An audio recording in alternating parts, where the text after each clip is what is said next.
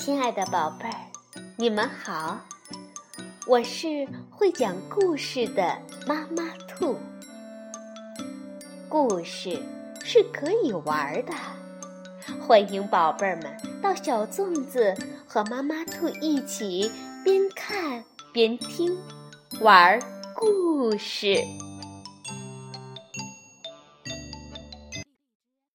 宝贝儿，晚上好，欢迎收听。妈妈兔的花样故事。上一次我们讲了大禹治水的故事，今天啊，我们就来讲一讲大禹完成治水之后的事情。父死子继，家天下。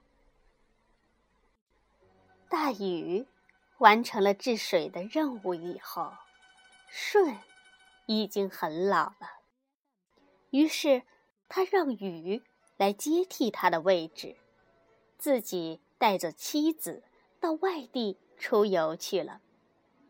那时候有个习惯，老首领让贤以后要离开都城，以便让新首领行使权力、树立威信，使民众的心逐步转移到新首领身上。大禹。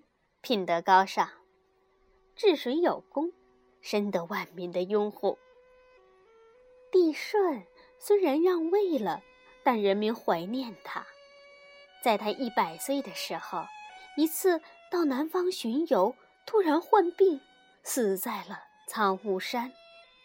噩耗传来，国中臣民无不悲哀。大禹听到此讯，也是悲痛欲绝。亲自率领众大臣来到苍梧山，以隆重的礼仪建陵殡葬了舜，并修庙祭祀。这就是至今犹存的陵陵和舜庙，在今天的湖南省宁远县。大禹殡葬了帝舜，带娥皇、女英二妃返都。娥皇、女英二妃痛不欲生。当乘船过湘水时，竟双双投江而死。人们不忍说他们死了，而说他们变成了湘水神，因此称作湘妃。舜去世后，大禹正式成为部落联盟的领袖，这就是夏朝的开始。夏朝是我国历史上。第一个朝代，大禹是夏朝的第一个国君。大禹当上夏朝的国君后，虽然身居高位，却不贪图享乐，没有忘记肩负的重任，没有忘记天下的长治久安。不仅如此，他还经常外出巡游，了解民情。禹王在巡视期间，看到多数部落首领对他毕恭毕敬，可是也有的部落首领，并不把他这个禹王放在眼里。大禹便下令把各部落贡献的铜凑集起来，铸成了九个大鼎，象征九州。每个鼎上住着各州的山川名物、珍禽异兽。然后将九鼎运至宫中，号称是镇国之宝。各部落首领定期向禹王进贡时，都要向九鼎顶礼膜拜。拥有九鼎的禹王，当然也就成了九州大地的主人。这九个鼎后来就成了国家政权的象征。九鼎铸成后，夏禹逐渐在行使一种至高无上的权力。有时他还有意使这种权力神圣化，使之不受侵犯；否则，他就无法将这遍布九州的各部落有效的统一起来、组织起来。禹王晚年有一次在茅山，也就是今天的。浙江省绍兴市，召集各部落首领说是共商大事，实际上是想借此再显示一下威风，巩固他对万国的控制。说来也巧，这次大会刚开始，就恰好给了禹王一个显示威风的机会。原来是离茅山不远的地方有一个部落叫防风氏，这防风氏对禹王的权力没有看得很重，因此开会时有意迟到。禹王见此情况大怒。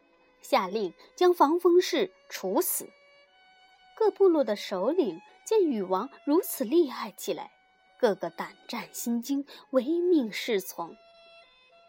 禹王去世前几年，也曾仿照尧舜的样子，想找一个贤能的人做自己的继承人。最初，人们推举在帝舜时就掌管刑法的高尧，但不久。高尧就因病去世了，后来经过商议，又一致推举伯益做他的继承人。伯益呀，曾经是大禹治水的一名主要助手，他擅长畜牧和狩猎，曾教会人们用火烧的办法来驱赶林中的野兽，所以在当时人们的心目中，伯益是仅次于大禹的一位英雄。随着禹王王位的巩固，他越来越觉得自己好不容易得来的王权不应该落入他人之手，而应该由自己的儿子来继承。可是这伯益功高卓著，威望极高，首领会议上，大家又一致推举伯益做自己的继承人。禹王感到众怒难犯，只好。顺水推舟，答应下来。为此事，禹王好多天都没有睡好觉。后来他想到，我之所以能顺利的继承顺位，一是当年治水有功，二是舜选定我继位之后，就把治理天下的大权全都交给了我。如果我也效法当年舜的做法，将来的大权肯定会落入伯益手中。我为何不把处理国家的实权交给自己的儿子，而只给伯益一个继承人的空名呢？想到这儿，禹王就照此做了。过了几年。他的儿子启，由于把国事处理得井井有条，在人们心目中的地位逐渐高了起来。而伯益虽为继承人，却没有新的政绩。他过去办的好事儿，人们也渐渐淡忘了。禹王死后，他的儿子夏启就真的行使起王权来了。而多数部族的首领也都表示效忠于启，他们说：“我们忠于启，他是禹王的儿子呀。”这下伯益可生气了，他召集东夷部族，率军向启杀来。而启早有防备，经过一场大战，把伯益的军队打败了。夏启为了庆祝胜利。在军台，也就是今天的河南省禹县，举行了大规模的宴会，公开宣布自己是夏朝第二代国君。从此，选贤任能的公天下制度，就变成了父死子继的家天下制度了。尽管其打败了伯益。但他改变禅让传统的这种做法，在许多部族中引起了非议。有一个部族首领叫做有护氏，首先站出来指责夏启，要求他把王位还给伯益。于是，夏启就和有护氏在甘泽地方发生了战斗。两军对垒，大战开始前。夏启激励将士们说：“我要告诉大家，这个姚护士不敬天地，不遵王命，是天地命令我来消灭他。因此，你们要服从我的命令，奋力出击，不可懈怠。”夏启训话完毕，六军兵士就挥舞刀枪，呐喊着向有护士的队伍杀去。经过一场激烈的厮杀，有护士被打败了。从此，夏启的王位终于坐稳了，父死子继的家天下制度正式开始了。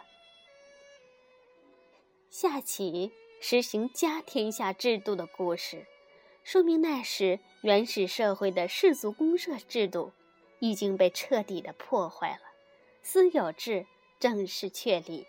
开始出现了国家的雏形，奴隶社会到来了。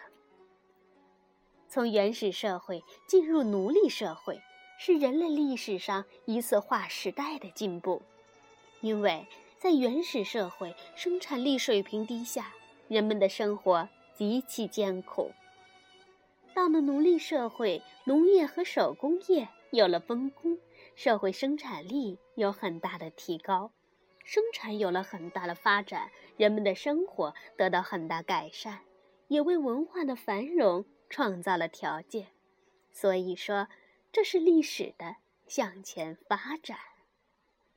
好了，宝贝儿，下一次我们就来讲一讲夏启废除了禅让制度，开创了父死子继的世袭制度，当上国王后的事情。晚安，宝贝儿。